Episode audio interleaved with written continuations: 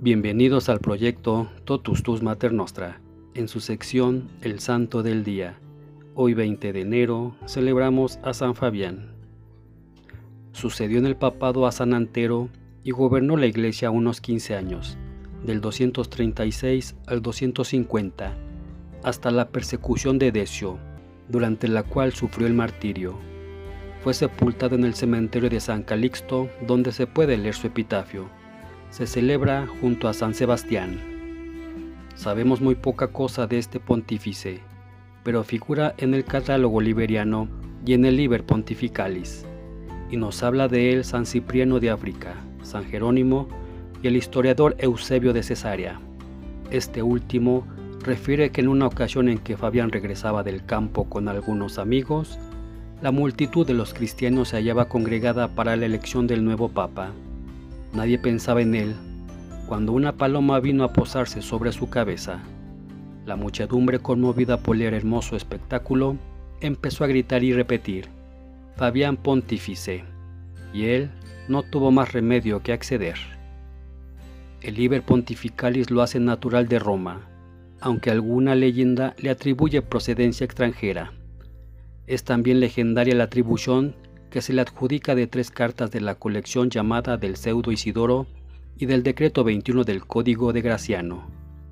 De su pontificado pueden reseñarse varias cosas hermosas y notables. Mencionase algunos edificios mandados a erigir por él encima de los cementerios o catacumbas, aprovechando, por cierto, un periodo de tranquilidad que goza la Iglesia después de la persecución de Máximo Tracio distribuyó los distritos urbanos a los siete diáconos, para que fuese mejor atendida la beneficencia y estuviesen bien administrados los fondos de la Iglesia, medida que estuvo en vigor durante muchos siglos y que señala los comienzos de las regiones eclesiásticas y de la administración religiosa. Instituyó también siete subdiáconos para que recogiesen y archivasen las actas y gestas de los mártires, redactadas asimismo por siete notarios. En toda esa organización podemos ver un esquema oficial del clero, necesario para el ordenado ejercicio del culto y de la caridad cristiana. Fue el suyo un tiempo de controversias teológicas, especialmente en Roma. Uno de los efectos que las ocasionaron fue el cisma llamado de Novaciano, que estalló en el pontificado siguiente, el de San Cornelio, pero se había incubado durante el del Papa Fabián, gracias tal vez a la bondad y dulzura del pontífice. En efecto, Novaciano, de Roma y Nova de Cartago, íntimos amigos, defendieron un error de tipo puritanista, enfrentándose con el criterio del Papa Cornelio. Sus numerosos adeptos eligieron Papa Novaciano. Duró el cisma poco tiempo.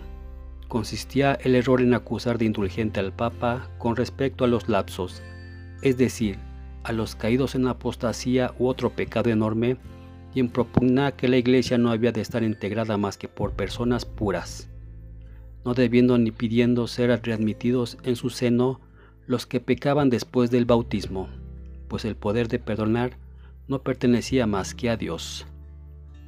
Ahora bien, la rebelión de Novaciano no obedecía a una razón doctrinal, sino a una razón moral y psíquica. Novaciano era un escritor brillante, que en tiempos de San Fabián había dado a luz un tratado sobre la Trinidad, no de gran valor teológico por cierto, por el cual quiso refutar doctrinas heréticas gnósticas, pero a pesar de su magnífico estilo y de su buena intención en este caso, se caracterizaba por su índole altanera. El Papa Fabián, prendado de su ingenio, dejó que fuese ordenado presbítero, confiando en los buenos servicios que podía prestar a la Iglesia no pensó que sus efectos pudieran hacer de él un antipapa. Así fue, sin embargo, su espíritu soberbio y ambicioso le convirtieron en tal, cuando en 251, en vez de su propia elección, vio que era elevado al solio pontificio a San Cornelio. Fuera del ámbito de Roma, intervino Fabián en la deposición del obispo africano privato y mantuvo correspondencia con Orígenes, el gran pensador y exegeta de Alejandría, que quería justificar algunos puntos controvertidos de su doctrina. atribúyensele asimismo el primer envío de misioneros a las Galias.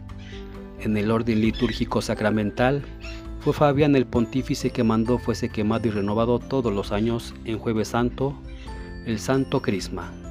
Además, hizo cinco ordenaciones, todas en el mes de diciembre, en las cuales crió 22 presbíteros, 7 diáconos y 11 obispos para diversas diócesis. La efigie de San Fabián aparece en los plafones pictóricos de la Capilla Sixtina y la antigua cristiandad le atribuyó una veneración saturada de simpatía. Este día también conmemoramos a San Sebastián, Nuestra Señora de Tables, San Ascla de Antinoe, San Enrique Obispo y Mártir, San Esteban Mincuca, Santa Eustaquio Calafato, San Eutimio, San Neofito de Nicea, San Fulstano, Santa María Cristina de la Inmaculada Concepción, Beato Benito Ricasoli, Beato Cipriano y Bene Tanzi.